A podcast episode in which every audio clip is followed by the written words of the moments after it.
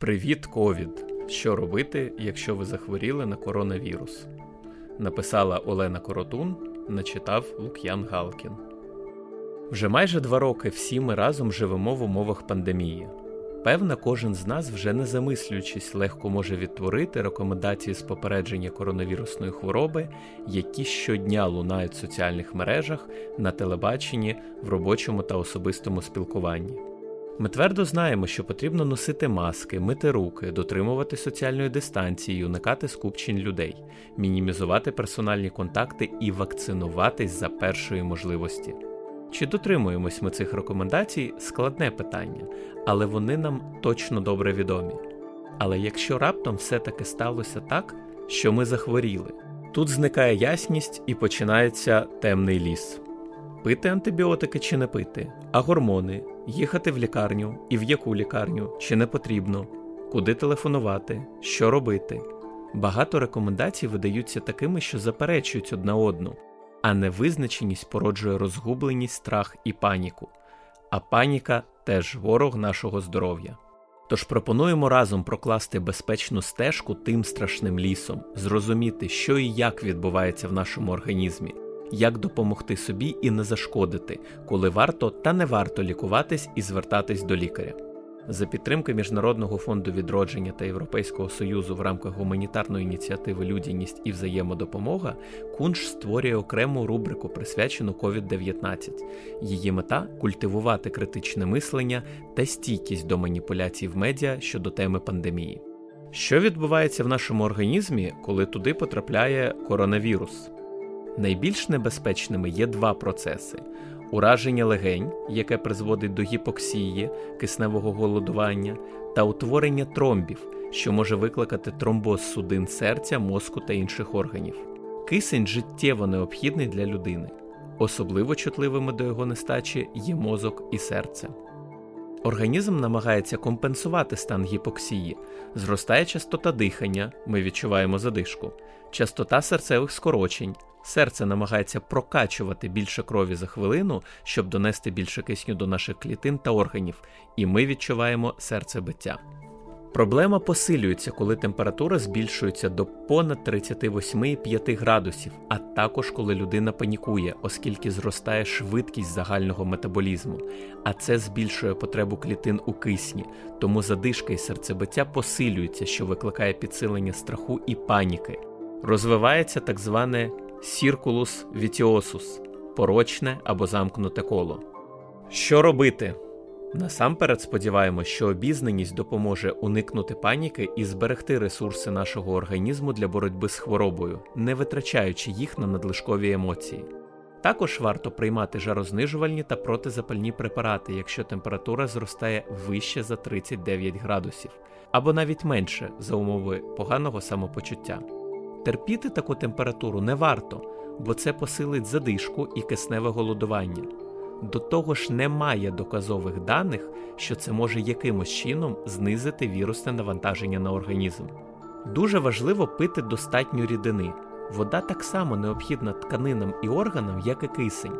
Найважливіші біохімічні процеси в нашому організмі відбуваються у водному розчині. При розвитку інфекційних захворювань потреба у воді зростає, ми втрачаємо воду з диханням. Більша частота дихання, більші втрати, з потовиділенням, особливо якщо змінюється температура тіла. В організмі постійно накопичуються токсичні продукти життєдіяльності, а коли ми хворіємо, їх стає більше. Цей процес має назву інтоксикація. Ми відчуваємо це як слабкість, біль у м'язах, деколи як нудоту і блювання. Щоб впоратися з інтоксикацією, нам знову ж таки необхідна вода. Якщо достатньо пити, нирки починають працювати інтенсивніше і виводять з організму шкідливі речовини. Якщо нехтувати питтям, організм зневоднюється, а це призводить до низки негативних наслідків. Крім вже зрозумілого посилення інтоксикації, пригнічується потовиділення, яке зазвичай сприяє зниженню температури. Крім того, погіршується ефективність жарознижувальних, зростає температура, посилюється задишка, посилюється втрата рідини. Відбувається згущення слизу і мокротиння, посилюється кашель, наростає задишка і гіпоксія. тобто розвивається чергове замкнуте коло. Зневоднення також сприяє певному згущенню крові, що підвищує ризик тромбозів. Додамо лише, що газовані напої, молоко та соки не ліквідують дефіцит рідини, а можуть його навпаки посилити. Це відбувається тому, що такі рідини мають високу осмолярність або осмотичний тиск. Це призводить до того, що вода не всмоктується з травного тракту, а може і навпаки виділятись туди з плазми крові за градієнтом концентрацій. Отже, варто пити воду, компоти, неміцний чай та інші прозорі, негазовані та безалкогольні питні рідини. Водночас не варто переїдати.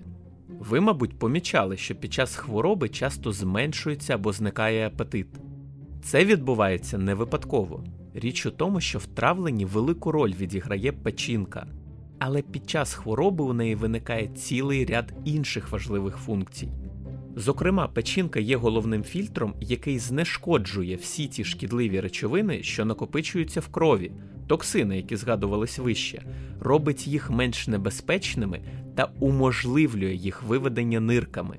Не менш важливим є те, що печінка бере безпосередню участь у формуванні імунної відповіді на хворобу за допомогою так званих клітин Купфера, тобто активно допомагає організму боротися зі збудником захворювання. Тому переїдання або їжа через силу може призвести до перевантаження печінки, погіршення стану та затягування інфекційного процесу. Звісно, голодувати теж не варто, адже для синтезу антитіл та адекватної роботи внутрішніх органів нам потрібні ресурси. Отже, надавайте перевагу здоровій, легкозасвоюваній їжі, їжте невеликими порціями. Слід згадати про фізичні навантаження. З одного боку, будь-який рух і фізична активність вимагає додаткового споживання кисню тканинами, тому посилює навантаження на легені і серце. З іншого боку, під час руху покращується кровопостачання тканин і центральної нервової системи, що зменшує гіпоксію і сприяє одужанню. Отож, фізична активність важлива, але за умови нормального самопочуття.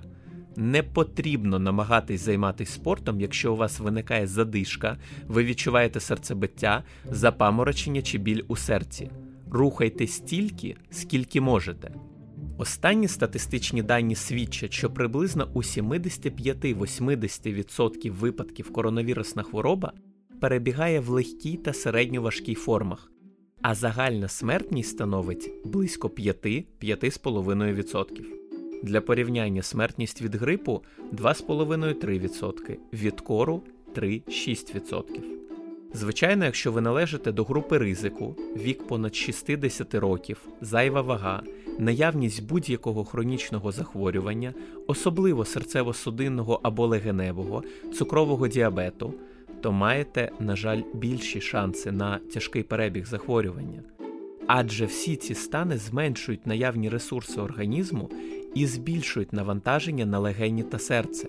Крім того, цукровий діабет, аритмія та інші хронічні стани вражають судинну систему і збільшують схильність організму до тромбозу.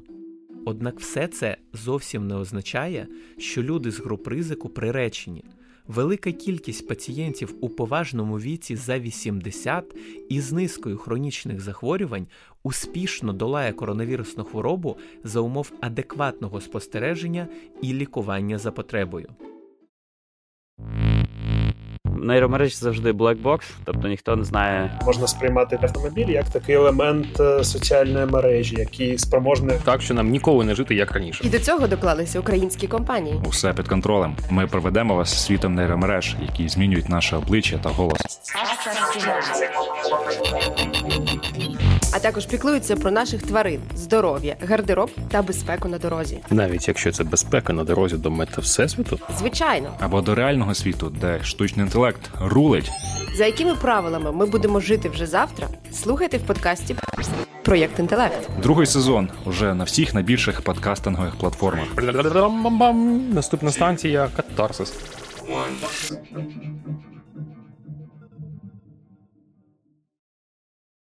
Що ж ми можемо зробити? Обов'язково подбайте про своє здоров'я заздалегідь.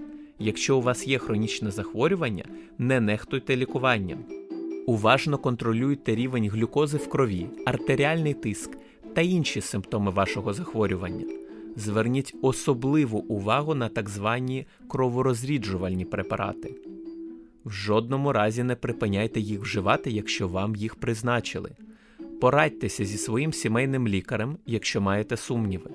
Однак не слід самостійно та без консультації з лікарем приймати такі препарати, адже існує ризик небезпечної кровотечі. Водночас варто розуміти, що молодий вік та відсутність супутніх захворювань, хоч і свідчать про статистично нижчий ризик, зовсім не є гарантією вашої безпеки. Тому надзвичайно важливо є контролювати свій стан та вчасно реагувати на ознаки небезпеки. Головною такою ознакою є розвиток кисневого голодування. Золотим стандартом для оцінки гіпоксії в усьому світі є використання пульсоксиметра. Що ж таке пульсоксиметр і як він працює? Потрапивши в легені під час вдиху, кисень зв'язується з білком гемоглобіном, який перебуває в еритроцитах, що проходять легеневими капілярами. Серце безперервно перекачує кров, щоб доставити кисень до всіх органів і тканин. У здорової людини 1 грам гемоглобіну зв'язується з однією цілою 34 мл кисню, а 100 мл крові містить приблизно 20 мл зв'язаного з гемоглобіном кисню. Крім того, невелика кількість кисню розчинена в крові. В нормі в дорослої людини серце викидає приблизно 5 літрів крові за хвилину, а отже, до тканин за цей час в середньому доставляється 1000 мл кисню, з яких споживається близько 250 мл. Тобто, якщо в людини повністю зупиниться дихання, запасів кисню в крові вистачить ще приблизно на 3 хвилини. Одна молекула гемоглобіну може нести до 4 молекул кисню. В цьому разі вона називається насиченою киснем, сатурованою. Якщо всі ділянки молекули гемоглобіну крові несуть на собі кисень, говорять, що насичення сатурація крові становить 100%. У здорової людини сатурація артеріальної крові становить 95-100%, має яскраво червоний колір. Венозна кров, що відтікає від тканин, містить менше кисню і в нормі має сатурацію біля 75%. Така кров має більш темний колір, тому у людей з кисневим голодуванням часто спостерігається синюшний колір шкіри ціаноз. Пульсоксиметр це прилад, який вимірює сатурацію артеріальної крові. Він випромінює світлову хвилю певної довжини. Світлові промені проходять через тканини від однієї частини датчика до іншої. Кількість світла, яку поглинають тканини, залежить від рівня оксигенації крові. Таким чином, фотодетектор вловлює світло, що пройшло через тканини, а мікропроцесор розраховує рівень сатурації. Важливо запам'ятати, нормальна сатурація 95-100%. Якщо рівень сатурації становить 92% і нижче, людина потребує кисневої підтримки, додаткових засобів збільшення концентрації кисню в крові, а отже, потрібно терміново звернутись по допомогу. Сьогодні існує велика кількість пульсоксиметрів для вимірювання на пальцях, мочці вуха чи зап'ястку. Варто надавати перевагу медичним пульсоксиметрам, оскільки вони значно більш точні. Найбільш популярний пульсоксиметр прищепка для накладання на палець. Такі пульсоксиметри, як правило, також вимірюють частоту серцевих скорочень, а деколи і інші показники. При використанні пульсоксиметра потрібно враховувати деякі обставини, які можуть вплинути на точність вимірювання, зокрема манікюр. Деякі лаки та гелеві нігті можуть поглинати або відбивати світлові хвилі, тоді виміряти сатурацію не вдасться. Також на результат можуть вплинути грибкові ураження нігтів, травми та інші пошкодження, що змінюють прозорість нігтів. Крім того, ваші руки при вимірюванні повинні бути теплі. Адже коли ми мерзнемо, судини шкіри і кінцівок звужуються, і пульсоксиметр показує занижені дані. Заважає пульсоксиметру й занадто яскраве освітлення. Не варто забувати про вчасну заміну батарей і акумуляторів. Якщо маєте сумніви, порівняйте свої показники з показниками іншої, бажано здорової людини. Пульсоксиметрія це найбільш об'єктивний, безпечний і якісний спосіб контролювати стан свого здоров'я при коронавірусній хворобі та інших захворюваннях, які супроводжуються кисневим голодуванням. Регулярне вимірювання сатурації дозволяє вчасно помітити ознаки небезпеки, а також зменшує наш страх і паніку під час хвороби. Що ж робити, якщо з якихось причин пульсоксиметр для нас недоступний? Найперше рахуємо частоту дихання в спокої. В нормі доросла людина дихає 16-18 разів на хвилину.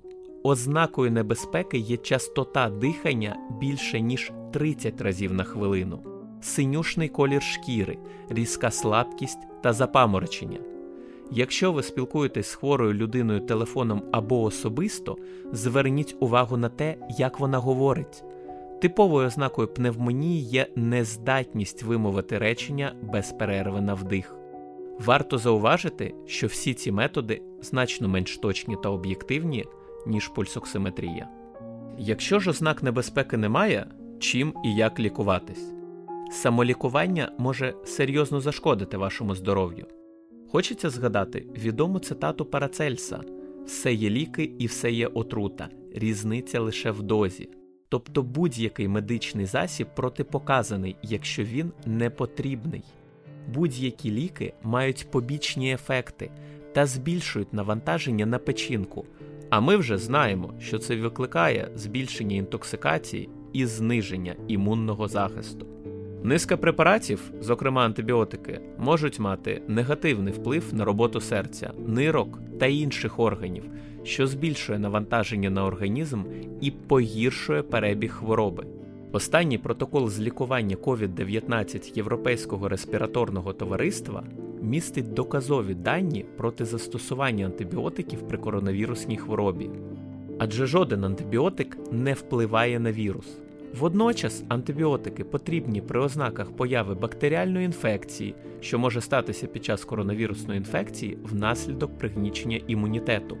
Абсолютно неефективним і шкідливим є профілактичне застосування антибіотиків. За тяжкого перебігу хвороби активно застосовуються протизапальні кортикостероїдні препарати, які зменшують набряк і запалення в легенях, а отже, покращують обмін кисню.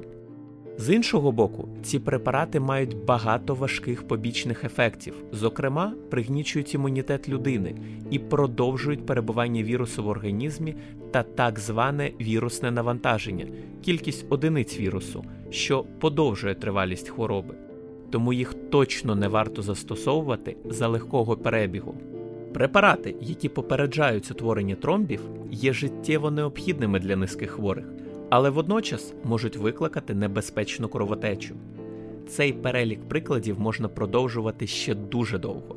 Важливий висновок такий: не можна застосовувати лікування без призначення лікаря. Те, що потрібно саме вам, може виявитись непотрібним або навіть смертельно небезпечним для іншої людини, вашого близького чи родича. Якщо у вас є питання чи сумніви, обов'язково зверніться до вашого лікаря. Отже, коротко підсумуємо стратегію поведінки у випадку захворювання. Радимося з сімейним лікарем. Тримаємо під контролем хронічні захворювання і температуру. П'ємо достатньо рідини і не переїдаємо. Рухаємось обов'язково, але в міру. Лікуємось лише коли це потрібно і лише за призначенням лікаря. Контролюємо ознаки кисневого голодування і терміново звертаємось по допомогу, якщо насиченість крові киснем 92% і менше. Якщо це не можна визначити, то показником є частота дихання 30 разів на хвилину чи більше, або швидко погіршився стан, з'явилися різкий біль, слабкість, запаморочення. За жодних умов не варто панікувати. Будьте здорові!